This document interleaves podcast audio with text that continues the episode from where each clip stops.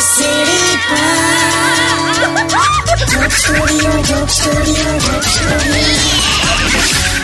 welcome back radio city joke સ્ટુડિયોમાં આપનું સ્વાગત છે અને કિશોર કાકાની સાથે મહેશભાઈ પણ બેઠા છે સ્ટુડિયોમાં અને અત્યારે હવે આપણે એમની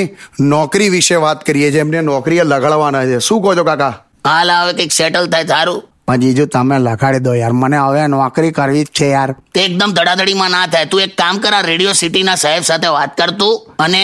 મળવાનો ટાઈમ સાહેબની સેક્રેટરી સાથે ફિક્સ કરી દે મેં કર્યો તો બે વાર પણ પછી ના જ પાડે છે તેવે ચરકાટ તારે એને નથી મળવા માટે પૂછવાનું એની સાથે વાત કરીને સાહેબને મળવાનું ગોઠવવાનું છે સમજો તું પેલી સેક્રેટરીને પૂછપૂછ કરે ને ના જ પડે ને આ કોણ સેક્રેટરીને મળવાનું પૂછતો હતો તારે બોલ આવું કરે તો પેલી ચીડાય ના તો પણ હવે આ ઇન્ટરવ્યુમાં શું પૂછશે આ બધું બધું પ્રોફેશનલ પૂછે પર્સનલ હવું પૂછે હા કે એમાં જ તું માર ખાઈ જઈશ બોલ બધું આવડે મને બધું પૂછશે તારા પપ્પા શું કરે છે એ તો આ સવારે ઉઠીને આ પંખો બંધ કરે છે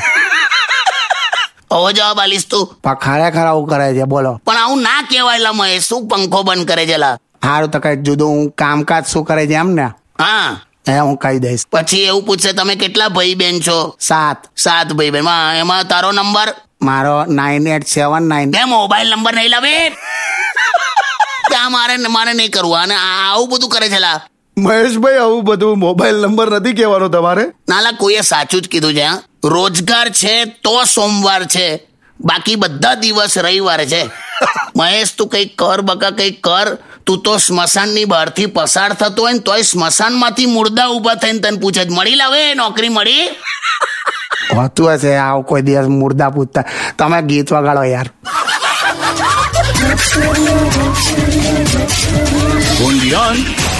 Radio